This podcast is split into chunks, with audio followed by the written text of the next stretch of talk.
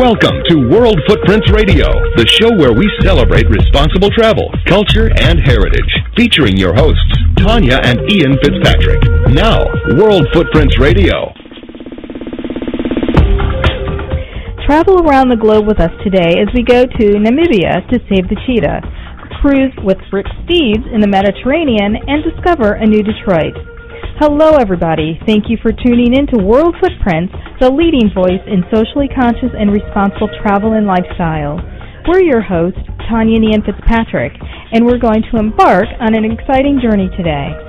Today on World Footprints, we will travel to Namibia with Dr. Laurie Marker, founder of the Cheetah Conservation Fund. There were very few cheetahs in captivity, people around the world, and I would write to them let us know. Since 1990, Dr. Marker has pioneered new ideas in cheetah conservation and has formed cooperative alliances on behalf of the cheetah that have never before been possible. Coming up, you'll hear from a familiar voice, PBS travel host and author Rick Steves. Rick just returned from two Mediterranean cruises, and he joins us to talk about his newest guidebook, Mediterranean Cruise Ports right out of the starting gate. This book is just four months old, but it's already the best-selling cruise guide for Mediterranean travelers. Detroit is a city that's very vibrant and very much alive. Detroit is a haven for that. I mean, you saw you saw at least a few eras of musical development come from Detroit. You know, Motown, you've got techno. Um, but there's no better collection of French Gothic architecture. We'll enjoy exploring the revival of Detroit with Philip Lauri, founder of Detroit Lives. Visit us and connect with us at worldfootprints.com. This is the World Footprints with Ian and Tanya Fitzpatrick. Dr. Laurie Marker is founder and executive director of the Cheetah Conservation Fund. Since 1990, Dr. Marker has pioneered new ideas in cheetah conservation and has formed cooperative alliances on behalf of the cheetah that have never been before possible. She is recognized around the world as one of the leading experts on cheetahs, both in the wild and in captivity. In addition to many international awards for her work in cheetah conservation, in 2000 she was recognized as one of Time magazine's Heroes of the Planet.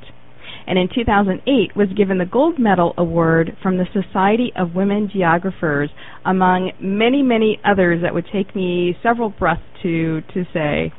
Uh, Dr. Marker, welcome to World Footprints. Thank you very much. Tell us what the plight of the cheetah is today. How many are left in the wild, and, and what are some of the challenges that you're facing right now?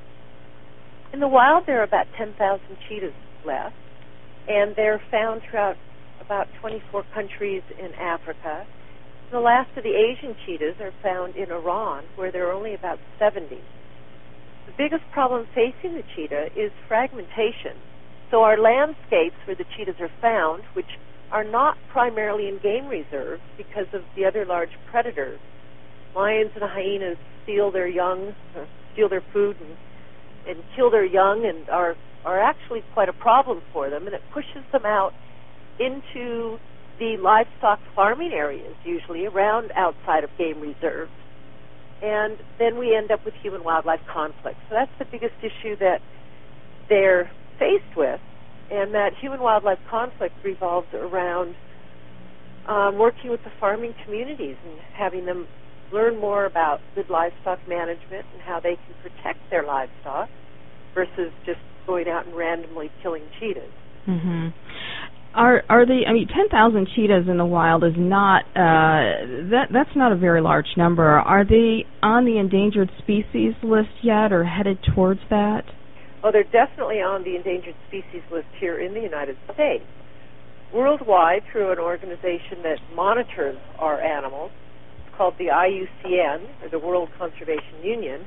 They are a vulnerable species, um, which is the next level to endangered, although several of the populations of cheetahs are critically endangered. For instance, the Asian cheetah in Iran is critically endangered. The North and West African cheetahs are as well, because the population numbers are so low in certain areas. Like 70 animals is not very many animals. Where I live down in Namibia, we've doubled the population in the 20 years that I've been there through working together with the farming communities to teach them how to live in harmony with a predator, the cheetah? You know, a few years ago, we, uh, my husband and I, uh, actually enjoyed a visit to Safari West out in San Francisco, and we took a um, a photo opportunity uh, with a cheetah, one of the cheetahs uh, on on site. And I've always been a big cat lover. I'm a cat fanatic, and you might hear Irwin, our our little bad one, running around meowing um, because I'm not giving him any attention right now. Uh, but you know, I for me, you know, uh, the spirit of, of cats somehow resonates with me. Why, for you, the cheetah in particular, uh, among the big cat family? Why why your focus on the cheetah? Well, I started working with them in the early 1970s. As I said, in a park up in Oregon, who um, I actually knew the people who owned the Safari West. Even back then, they hadn't built their their park yet. But we, um, when I started so long ago, really there were very few cheetahs in captivity. People around the world, when I would write to them and ask questions on cheetahs, they said, when you find out something about cheetahs, let us know. Uh, because they had a very short lifespan, they didn't breed well in captivity, and nobody really knew anything about them. And so that interested me because I was just fascinated with the species and from that I kind of wanted to know more and more. And the more I learned, the more I wanted to share and learn. So mm-hmm. it's been a, a a lifetime of of learning and sharing, and trying to understand this this amazing animal that you know the fastest land animal, and it is a cat, and yet it has a lot of dog-like characteristics as well, like semi non-retractable claws, which have been adapted for them to help them run up to speeds of 70 miles an hour. But every part of the cheetah is just so special, and so the years that I've spent understanding again in captivity how to breed them, and then from that the the vulnerability that they have in the wild, and then learning more about them in the wild from the biology standpoint into the ecology of how they move throughout these lands, and then the conservation side is obviously if we know more about them, can we actually learn to live with them? Mm-hmm. So my lifetime of fascination really is just revolved around the mysteries that are um, are make the animal so special. Well, they're certainly uh, majestic animals. Talking about conservation, what are some of the efforts that are in development right now in Kenya, South Africa, Botswana, and in Iran? And I know some of our audience members, uh, as I was, surprised to learn that there are actually efforts going on in Iran, and there's actually a cheetah population, albeit very small, um, in that country. Yes, it's, it's exciting actually. They set up a program probably about 10 years ago called the Iranian Cheetah Society. And these were young men who had followed the work that I'd been doing in Namibia and set up their foundation. So over the years, they have been actively working in conservation. We've worked closely with them. I've been over to Iran a couple times and they bring groups of biologists into Namibia to work with us and our team to learn how to conduct some of the field research techniques like radio telemetry and collecting of data and how to analyze data. So we've worked very closely together um, on helping that team of people grow their conservation program around cheetahs. And um, We've worked with people throughout all of Africa. Another unique program that you created is the uh, Livestock Guard Dog program. Talk a little bit about that and uh, again, you know, dogs and cats, two different uh, uh, natural uh, natural enemies. How does that work with the conservation efforts? Well, being natural enemies, and dogs are so very intelligent. They um, we use a breed of dog called the Kangal dog, or the Anatolian Shepherd. They're breeds that come from Turkey. And these dogs have been working with livestock protection for thousands of years, where they grow up with the herd, they live in the herd, and they act as a sentry. So they um, are, are smart, they mark territory, they kind of circle the herd and watch what's going on from all aspects, protecting them from animals like wolves, bears, or in Namibia, they're protecting them against cheetahs and leopards and caracal and jackal. What the dogs do is if they see a predator, they bark loudly and say to the predator. I'm here, I'm big, and this is my flock.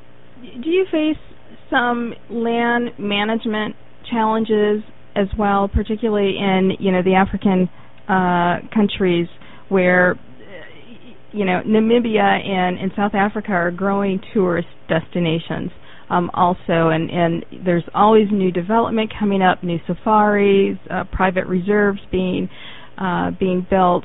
Is is there a land management conflict between uh, you know the the development and the habitat for these animals? Well, the, because the cheetahs live on these outside of protected areas, and in southern Africa there have been a lot of things called game farms that have been developed, or game guest farms and many of these are fenced, and the fencing of the land causes a big problem. We are actively involved in programs in Namibia called conservancies, where there are not big fences put up with wildlife inside of them.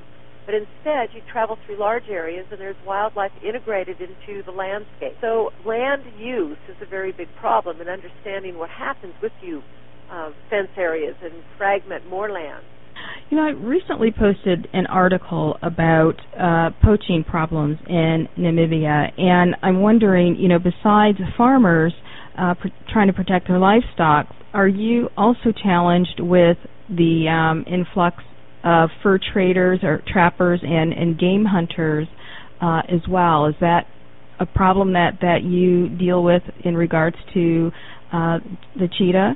Well, not as much the uh, hunting industry in Namibia is a is very ethical and very closely monitored, and our laws in Namibia allow for a um, sustainability and management.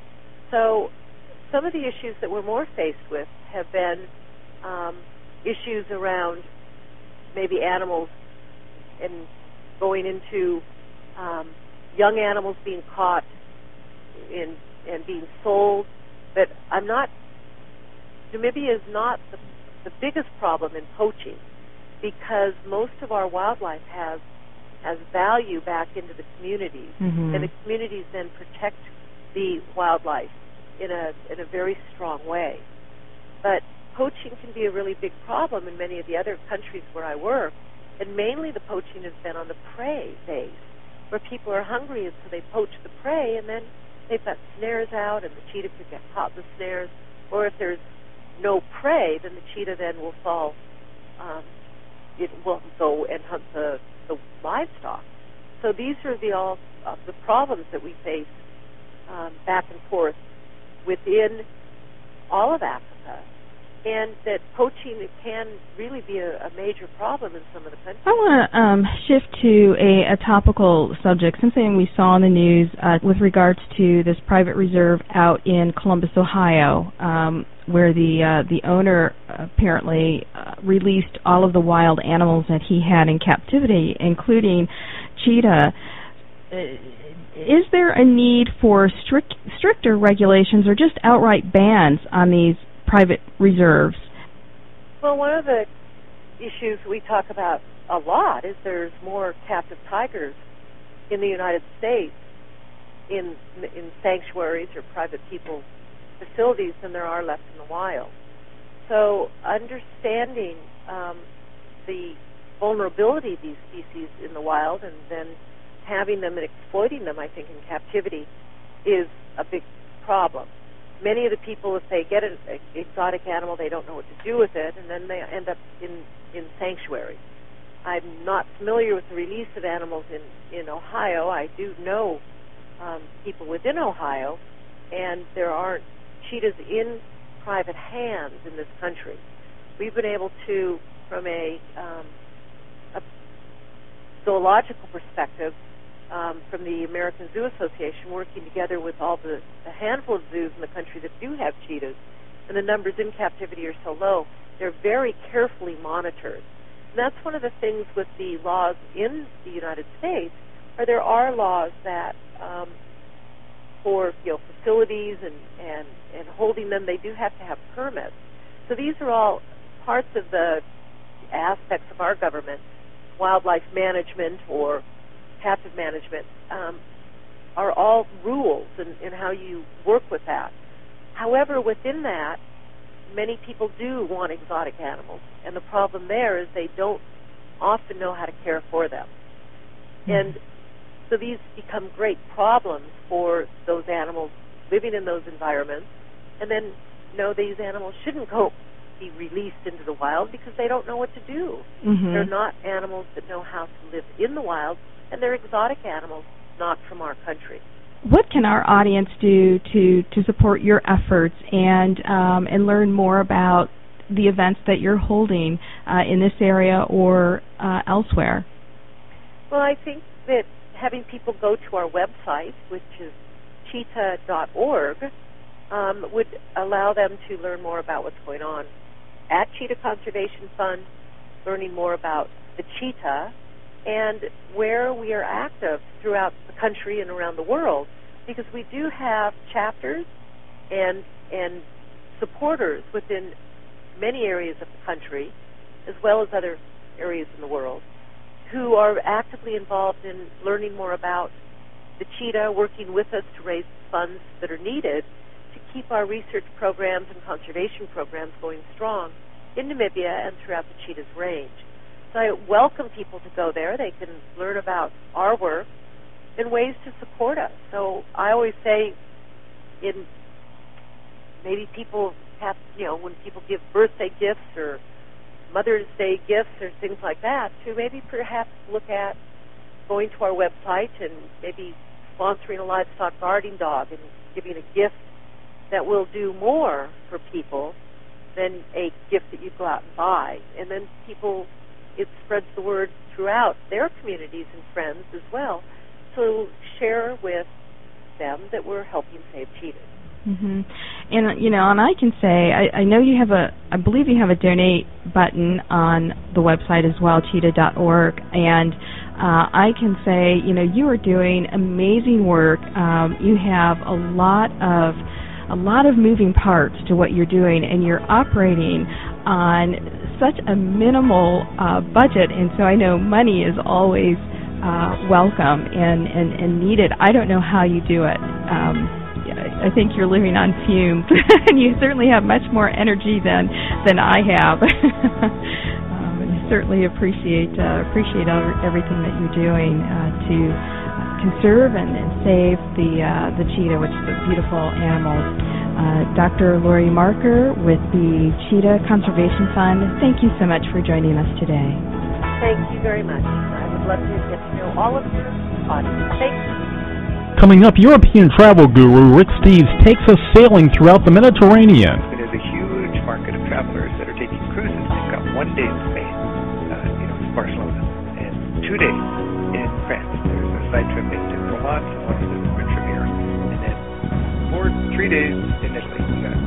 go to Florence. Next as World Footprints Radio continues.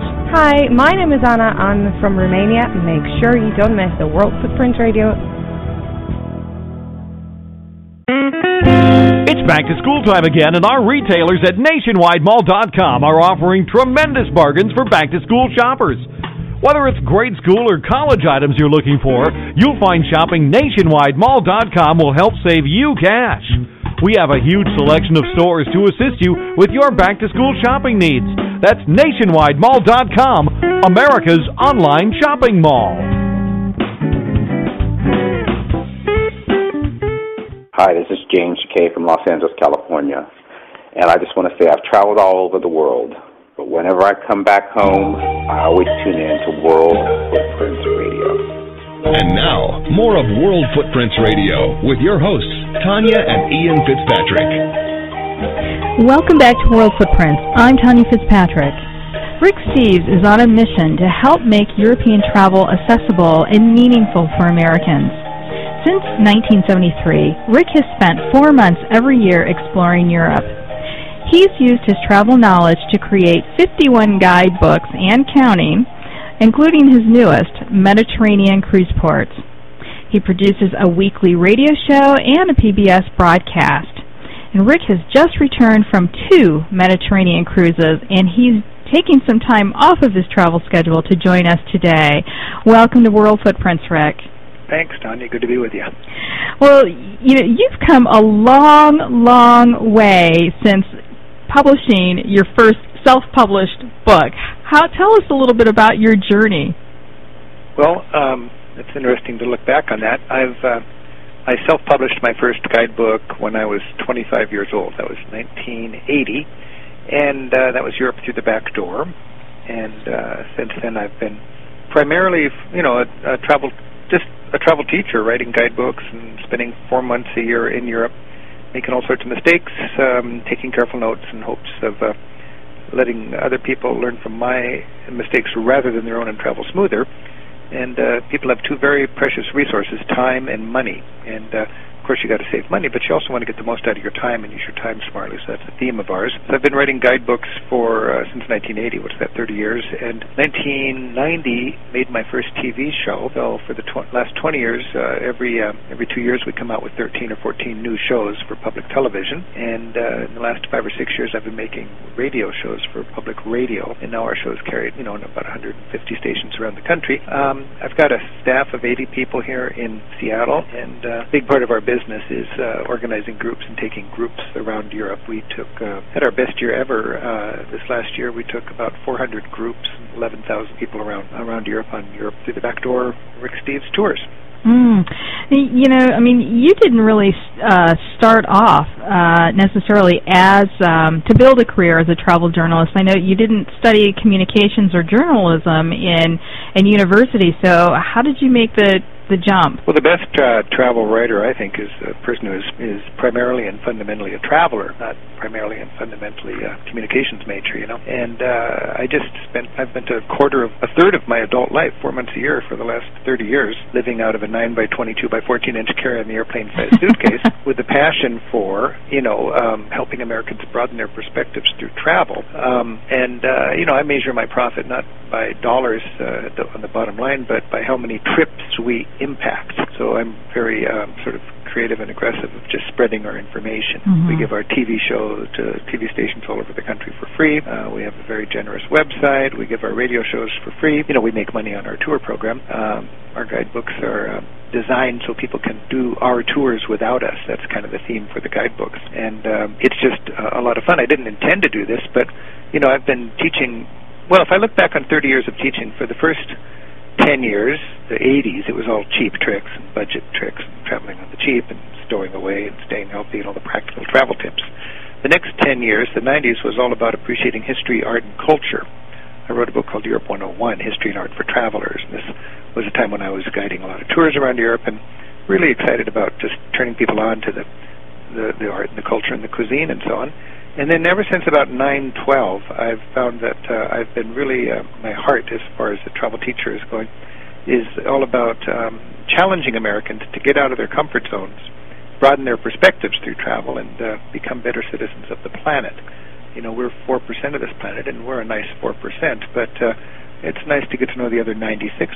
And, you know, if, uh, uh, you know, people love to say, God bless America, but but uh, what about the rest of the planet? You know, there's, I think that it's just really cool to get out there and and, and realize that uh, this is a beautiful place and uh, it's a good place, and uh, there's a lot of fear being uh, pushed around in our society, and I really think um, fear is for people who don't get out very much. You know, the, the most fearful people in our society are the people that spend too much time watching 24/7 news coverage, and I've found that the flip side of fear is understanding and you gain that when you uh, leave our country and talk to people who find other truths to be self-evident and God-given. Mm-hmm. You know, your show, and one of the comments I wanted to make to you is that you know I've seen your show, uh, both television. Well, I've seen the television show, I've listened to your radio show, and. Uh, you're correct in your uh, assessment that you are a, a teacher. You're teaching people, and uh, what we attempt to do here is really you know, I think uh, uh, in addition to what you're doing is really kind of get people to to recognize that we all share a common humanity, and and to to appreciate other cultures, and you know, and from our perspective, travel should be a very transformative experience. And so, with these groups that you've taken uh, around Europe, do you have any stories of people whose perception may have been uh, have, have, been changed, or, or people who really kind of grew uh, into a greater appreciation for our world? Oh yeah, I mean Europe is the wading pool for world exploration. You know, it's the easiest first step. I mean, you got to talk people out of going back to Hawaii again, or or you know, uh, Florida, or something like that. And then once you go international, you got a chance to go to Europe and you realize, oh, this is exciting. And then you can get beyond Europe. We've had many people in our travels that have started out really very um, reluctant. And, uh, you know, once you've been to Istanbul, you realize, wow, I want to go further east. Hmm with all the traveling that you've done, Rick, you know, a question that that we often receive is, you know, what's your favorite place? And as you know, that's a very hard question to answer, and and you can't really answer it. Um, but there are places that you develop a special affinity for, uh, places that really speak to you, really touch your your your your inner being. Do you have a place like that? Do you have, or a couple of places that that you have an incredible affinity for? Uh, yeah, India is my favorite place. And and why is that? What is it about India? Well, India just uh, humbles your self-assuredness. It rearranges all your cultural furniture. It uh, makes it clear how, you know, you think you know what's going on until you go to a subcontinent with a billion people who who see things so fundamentally different. And it's um, it's it's not right or wrong. It's just really exciting to realize that there's there's more to music than cut time, three four time, and four four time, uh, six eight time. You know all that kind of thing. There's more to tonality or modality or whatever than major and minor and Aeolian. And when you go to India, you realize just in a little example of music, they've got music that doesn't even play by our rules, and it's just as beautiful and just as sophisticated once you've appreciated it as our classical music. Uh, they've got the same differences in religion and in cuisine and in concepts of love and pain and and uh, you know it's just amazing to go there and uh, with the wide eyes and to just be a student of a different way of looking at things. My of course my beat is Europe. I so now I just focus solely on Europe, and uh, I would say Italy is my favorite country in Europe because uh, you know uh, Italy is the closest thing in Europe to India as far as uh, kind of culture shock for people. Hmm. I guess I should say I'm really hot on Istanbul too. I've just uh, I was just in Istanbul last week and to wander through the streets of Istanbul, thriving with people. It's, you know, just a teeming city right now of like 14 million people. It's just amazing. I was um, I'm having fun on my Facebook page doing a bunch of little video clips from my experience there, and I, you know, just took people onto the the only tram in Istanbul, and just to be packed in there with all these people, and then to step out and have the the call to prayer ringing out from minarets all around you, just this cacophony of of uh, song and then to be on the streets later on that's so crowded that the the the, the tram car can't even go down it anymore. Um, it's really quite a quite a memorable and exciting experience. I, I want to um, talk a little bit about your uh, your your newest book. Uh, I have it. I'm sitting. I'm sorry. I, I have it on the table, uh, sitting right next to my Bible. This book, Mediterranean Cruise Ports, is as thick as my Bible. I mean, you have a lot of information uh, that's packed in those uh, those pages. Uh, how long did it take you really to to write that book? I mean, there's a ton of effort that that goes into something that thick, um, and with all the detail that you provide uh, in the book, how time consuming is this for you? Well, actually, that's the easiest book I've ever written. Really? I think it's 12, 12 or 1300 pages or something like that. But those are excerpted from our guidebooks that we already had for Spain, France, Italy, Croatia, Greece, Turkey. So, you know, it just occurred to me, uh, you know, I mean, I've got guidebooks that cover every country and every major city in Europe. And uh, it occurred to me there's a huge market of travelers that are taking cruises. They've got one day in Spain, uh, you know, it's Barcelona, and two days in France. There's a side trip into Provence and one into the French Riviera. And then four, three days in Italy. You got Livorno to go to Florence, or Pisa or Lucca. You got Civitavecchia to go to Rome, and you got a, a day stop in Naples. And then you go over to Venice, you go to Dubrovnik, you go to Athens, you go to Mykonos, you go to Santorini, you go to Ephesus, Kusadasi in Turkey, which is a side trip to Ephesus, and you go to Turkey or uh, Istanbul. That's pretty predictable. I just list I just listed where 80% of the cruisers spend 90% of their time. And uh, I happen to have the best researched, most lovingly put together chapters on each of those cities already uh, existing in the appropriate country guidebooks for each of those countries. And I thought with my publisher, all we need to do is pull those out, take out the hotels because you don't need a hotel when you're on a cruise, and do research the, the port situation and the excursions and all the options you have to be more independent, more independent on your uh, onshore time, and put it all together and put together a smart introduction to it all, and you get yourself a, a dynamite cruise book. And right out of the starting gate, this book is just four months old, but it's already the best-selling cruise guide for Mediterranean travelers. And I just spent the last month on two different cruises, um, having a wonderful time using this book and fine tuning it. And um, that's just part of what we do at Europe Through the Back Door with my staff of 80 here in Seattle is uh, find uh, travelers' needs and fill them. And mm-hmm. a lot of independent-minded people taking cruises for whatever reason and uh, in the dark when it comes to what to do with my precious eight or ten hours on shore. And I was very impressed by how in 15 minutes you can be in a spot where there's not a hint of another cruiser and you're actually traveling, and then you go back to your cruise ship that night. The internet has changed the way um, people acquire travel uh, information, uh, how they book their travel, right. um, and even you know as a writer yourself. I mean, having written over 50 books, you know, to see bookstores closing. How are you adjusting to the changes in way information is uh, is is received? Well, I'm not really. Um, you know, people can talk about the change in the book business. I, I wouldn't want to be running a bookstore right now. It's a very difficult time, and not, I'm not against electronic versions of my guidebooks. I'm very focused on generating good content. I generate good content for travelers, up to date, lovingly researched content that is incorruptible as far as you know who's trying to get in this book and so on. And then whether it appears in print or on somebody's iPhone or on a Kindle. You know, all that's just I don't really care too much about it. Um, my I just noticed my royalties. You know, I've got 30 or 40 or 50 books out, and uh, um, my royalties peaked in 2007, and then you know when the economy went down, they they dipped for a couple of years, and now they're back up to where it was in 2007, and that's quite a lot of royalties with 50 books, and about 10% of my total royalties is electronic books. And if you went to uh, iTunes now or Amazon and looked under electronic books, for guidebooks in Europe, you'd find that Rick Steves guidebooks are nine out of the top ten.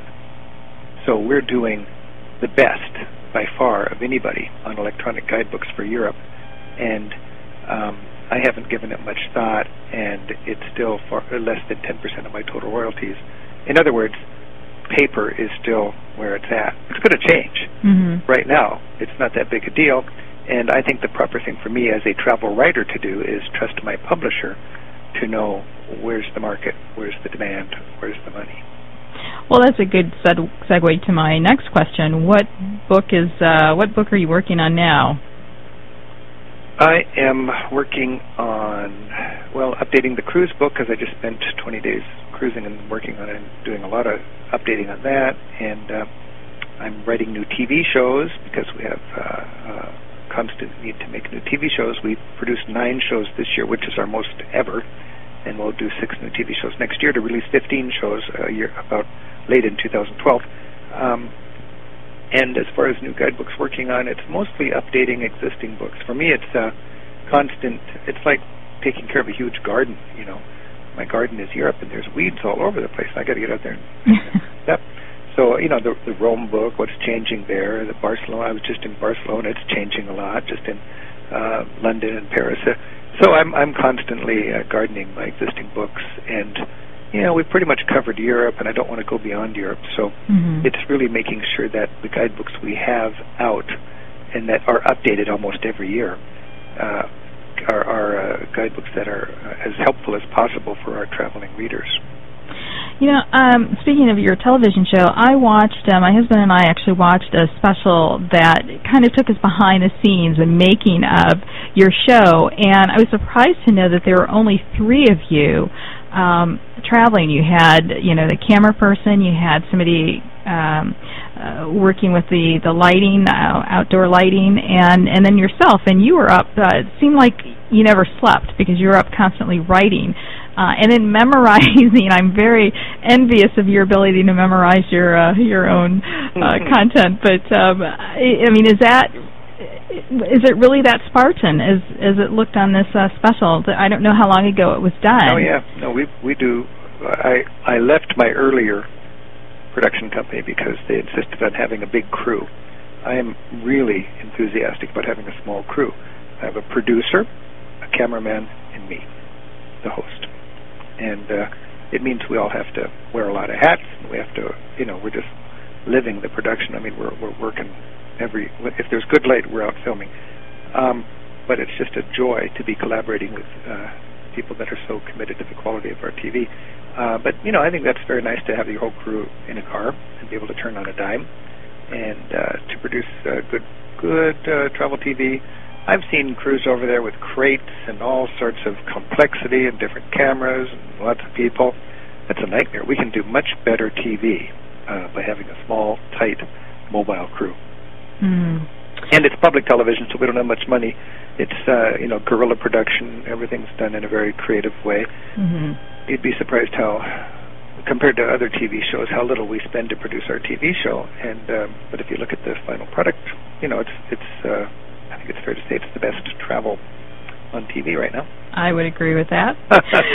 Sounds immodest, but I'm just so proud of the work our, our crew does, and uh, we're just uh, we've got our the best shows we've ever produced are are um, just in the raw footage stage right now. And I'm just I can hardly wait to get them out. It's, see now you can um, because of the new technology, you've got high definition, gorgeous stuff that you can with com- with computer programs and so on that you can edit in, you know, in your back room if you need to. And uh, you know, 15 years ago, this would be unthinkable that a small outfit could produce, you know, uh, to keep up with with big production companies. Mm-hmm. Uh, it's just a beautiful thing how accessible making good TV is now, and uh, I'm just uh, to be able to get there all the the high def uh, material, and then our passion for understanding and challenging people's uh, ability to get out of their comfort zones and, really uh, appreciate something that just is is so different. It's uh, it's just a beautiful niche. I'm real. Uh, it just endlessly uh, sort of energizes me to to to bring more of this home. I can hear the enthusiasm in your voice. So, can you give us a, a heads up, kind of a sneak peek? We can, you know, if you don't want to broadcast it, we'll call it attorney-client privilege, and it won't go beyond us. But uh, yeah, right. what will your uh, your next season? Oh, it's no big secret. We're just working on 15 new shows. We've got, you know, I, for the last 10 years, I've really, I always say, the biggest regret in my work career was not doing high def back in 2001 when we were doing all the great Italy sites, Venice, Florence, Rome, the Riviera, and so on. And uh, so for 10 years, we've had uh, standard definition shows on the greatest sites in Italy, which is my favorite part of Europe. And then I realized now that was actually a blessing because this year I went back with the high definition camera, and we're better at it, and we have more access, and it's just much, much uh, better production values. And now uh, this year we redid those old shows, so now it's nothing real new. I just did more depth. I got three shows on Rome, two shows on Florence. Uh, we will be doing a show on Venice, Veneto, and the Cinque Terre. So that'll be a lot of good, strong Italy stuff coming up. Uh, we did two shows on Paris, one on London, and then one way up in the north of England, hiking along Hadrian's Wall and mm. District and Wordsworth Country and Durham Cathedral and everything. That's going to be a great show. And then uh, we'll also uh, do a three-part series uh, next summer, which is How to Travel, filmed in Europe which I'm very excited about. Hmm. Well, we look forward to uh, to seeing these uh, these shows, and uh, certainly, uh, you know, keep us in mind if you need okay. extra extra staff to. I sure will. travel people with can, uh, people can uh, stay tuned. A lot of people think we're on Travel Channel, but I'm never on Travel Channel. It's uh, public television. Yes. And I'm always thankful that there is uh, uh, public television, which is a venue for people uh, like me who are really passionate about something, who want to create programming not shaped by advertiser interests, that respects people's intelligence and assumes an attention span. That kind of programming, uh, I believe you only see it these days on, on public television. It's so great to have that in our society, uh, even as we're making a lot of uh, unfortunate, uh, you know, austerity measure cuts. Uh, we don't need to strip everything that's elegant and thoughtful out of our society. And, thank goodness we still have uh, non-commercial broadcasting. Indeed, and uh, people can follow your whereabouts, your your television schedule, your radio schedule, kind of uh, track you as you travel from your website, ricksteves.com, and we'll also have a link to your website on Nice. our website at World Footprints. And uh, Well, let's put a link on my website to your website. That'll be great. Love to, love to. Well, Okay. thank you so much, Rick Steves, for joining us today, and uh, safe travels wherever you head up next. Thank you, Tanya. Happy travels. Most people don't think of Detroit as a vibrant tourist destination, but Philip Lauri thinks otherwise.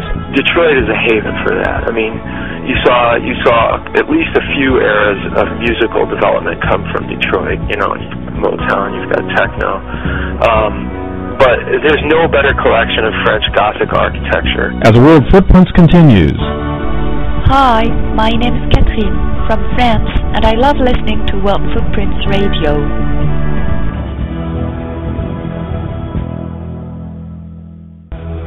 Join award-winning World Footprints Radio, a leader in socially conscious travel for inspiring, entertaining, and educational shows.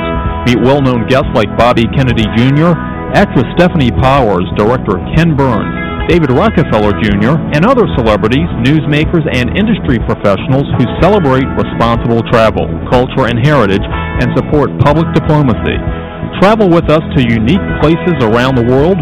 Join us in our efforts to raise awareness about environmental conservation and human rights issues and learn what you can do to leave positive footprints one step at a time. Visit our interactive and informative website, worldfootprints.com. Hi, I'm Callie Schultz from the great city of New Orleans, and you're listening to World Footprints Radio. We can't wait to see you in New Orleans very soon. And now, more of World Footprints Radio with your hosts, Tanya and Ian Fitzpatrick. Welcome back to World Footprints. I'm Tanya Fitzpatrick. Imagine leaving your Fortune 500 employer in the vibrant cities of Chicago and Portland to move to Detroit and start up a new company in a city that some have written off. That's just what Philip Lauri did when he felt the pull of Detroit. Philip is the founder and director of Detroit Lives. Philip, welcome. Thank you, thank you. So, what exactly is Detroit Lives? Uh, Detroit Lives is a is a social brand, um, and we sort of flap our wings through uh, multimedia production uh, that tells a, a more positive and constructive story about Detroit. So that translates to uh, filmmaking. Uh, we makes uh, we're pr- currently producing a documentary film. Um, that uh, translates to a clothing line that we have that's sold throughout Detroit, Metro Detroit, and regionally, um, and actually around the country too and uh, we do like public art in the city, and we have a, a blog that uh, reports on kind of constructive and positive dialogue uh, in and around the city. And what is it about Detroit that actually inspired you to move there? Because you're not a Michigan native, are you? No, actually, I am. I was born in uh, I was born in Rochester. Okay. So what what brought you back though? What inspired you to return? Well, I, I think that you know it was first of all it was the disparity between kind of the public perception of what Detroit was and and and versus my perception. Um, basically, the perception that I had gained kind of through my grandpa. He had a uh, a supermarket on the east side, and um, you know it was kind of the difference between those two perceptions and the space between that kind of inspired me to to start trying to tell that more positive, constructive story that it seemed like so many people were missing. Um, and so from there, you know, it started with a blog and uh, and a clothing line that I got into some shops around here, and it just sort of it sort of grew from there. Um, but I think what's kept me here is just the fact that uh, that people, young people in particular, can really have a voice here in Detroit. Um, there's obviously a lot of, of, of needs, and uh, you know, both large and small. I think that you know you're really able to have an effect here to have a to have a voice you know you're able to feel kind of the fruits of your labor unlike any sort of work experience that I had ever had And so, you know, Detroit is not a city that's dying. It's not one that's being written off. I mean, do you see a lot of um shift in uh in in in industry there? I mean, I mean, what would attract a young person to Detroit or even to to remain in Detroit? Yeah, well, I think I think that the um, that the attraction point for Detroit right now, if you're a young person, is, you know, it's typically that person in the workforce for a couple years, maybe three years, and um, and just sort of figured out that certain components of whatever it was that they were doing didn't necessarily work out, and a lot of times it's people start something on their on their own and um, and Detroit is kind of a haven for that. I mean, from from low business barriers to entry, uh, to low cost of living, you know, these things help um, as, as like a catalyst for growth.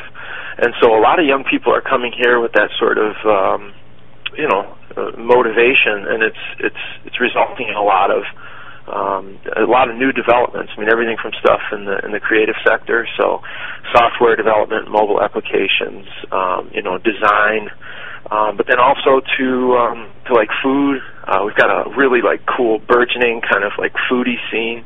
So you're seeing a lot of new restaurants and cafes, and and that's just you know that's that's kind of what makes it vibrant and what makes it makes it exciting. You know, I mean, yeah, we're on ground zero for for a lot of this new stuff, but but it's it's really fun to see it unfold. Mm-hmm.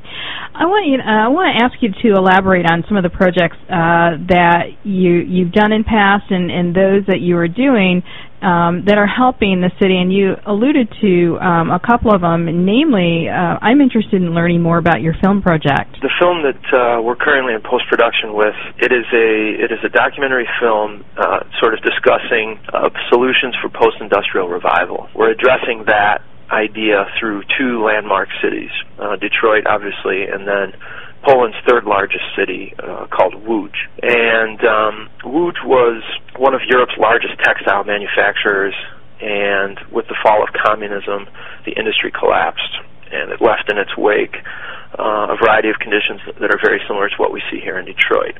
So structural unemployment, population loss, urban decay, um, you know, kind of that same defeatist attitude uh, that you see here in Detroit.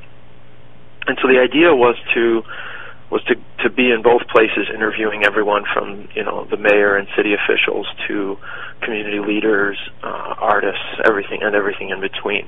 And so, what we got was a was a really sort of fascinating pool of people in both cities that are championing that that revival and that are championing that change. And the film sort of tells those stories uh, as a collective, you know, whole. And so, you know, it's looking at what are the factors that are leading to growth and revival. What are people doing? Real, tangible things, not just like, well, you know, lofty, high-end development goals. So these are very tangible things that people are doing, and it tells a very hopeful and inspiring story about the future of our cities because it isn't just Detroit and it isn't just Łódź. You know, this is uh, the notion of post-industrialism is something that you know we're facing facing all over the U.S., but you know there's cities in Brazil, uh, there's cities all over the world that are that are facing the same challenge, where globalization has shifted the way that nation states and cities are producers, mm-hmm. and um, and so they have to retool their economies, and that and that process is very hard, and um, and so this this film sort of gives the roadmap for for two specific cities, but addresses the notion of post-industrialism with you know kind of a global context. And what are you seeing in terms of a movement towards sustainable development and you know and uh, eco development, and keeping you know with uh, with growth in, in in certain cities like Detroit? I mean, I think Detroit's growth kind of ebbs and flows. Um, but with any new development, are you seeing a move towards um, green, uh, sustainable, you know, economic, uh, environmentally friendly um, initiatives? Yeah, well, I think that I think that that's you know one of the major pieces of the puzzle, no doubt about it. Um, you know, the overwhelming reality of what we found is that you know the solution isn't isn't one specific thing. It's it's many things coming together. Um, so it's not it's not just you know top down um, you know economic development, and it's not just bottom up sort of grassroots development. It's kind of got to be a combination of everything. Um, whichever way you go, though, there's no question that you have to keep an eye for sustainable development. I mean, we've seen we've seen the failure of of sort of skewed capitalism, so to speak, and that it, it sort of ignores those those green and sustainable uh, motives, and and that that simply doesn't work. And so, there's no doubt that uh, that we need to to have a mindful eye, not just for like you know, recycling and but really having a sustainable eye for shared value. Mm-hmm. Um, so looking at you know value for the consumer, value for the producer, and what's going to produce the overall best results. Mm-hmm. Now, um, one of the things that I noticed, you know, you're you're based in Detroit, we're here in DC, and I know that you've partnered with a DC-based nonprofit uh, called Fashion Fights Poverty. Talk about that partnership and how that integrates itself into uh, your mission for Detroit. Yeah, well, FFP, you know, has has done a really great job of of uh, of combining social vision and social action with with fashion, and um, you know, they uh, we we got in touch with them and and our our missions were actually you know very similar um, in the sense that we're using fashion here as a tool to sort of change hardened perceptions about about the city of Detroit and its potential, and so based on that, you know, we had some similarities, but what we're finding is that a lot of our actions, you know, are similar, and so we're utilizing the skills of uh, of, of designers that have worked with FFP to um, to work with us here in Detroit, uh, doing everything from designing clothing to looking at um, ways that they can step in and help with some of the projects that we're doing on the ground. Um, we're also, you know, sharing resources in, in that um, you know, we we have a whole clothing production here, and so um, you know, helping out people that uh, work with FFP to sort of give tips and ideas on how they can make that sort of thing work for them. Um, but then also, just having having their talent pool and network uh, to help us spread our message, you know, further beyond their borders here in Detroit, but to uh, but to get sort of uh, more national coverage and and, uh, and to get the word out on a national level. And they've been very instrumental in helping us with that because, as you know, there's one of the one of Detroit's biggest talents is uh, its exporting of talent. So mm-hmm. there's plenty of uh, Detroit expats all over the country, and so FFP has been uh, has been and will be instrumental in helping us uh, reach that audience. Mm-hmm what do you see? You know, we come back home quite quite often, whether it be for the holidays or you know any other family members. Um, my husband uh, lived in uh, Ypsi, and um, we both have family in Detroit, and then you know I grew up in in Lansing, so we're we're home uh, quite often but and, and we see changes every time we we go through Detroit or really any anywhere in mid Michigan. There's always right. something going on. But but you live there now. You've re, you returned uh, after living away. How has the city changed since your arrival? And really, where do you see Detroit going in the future?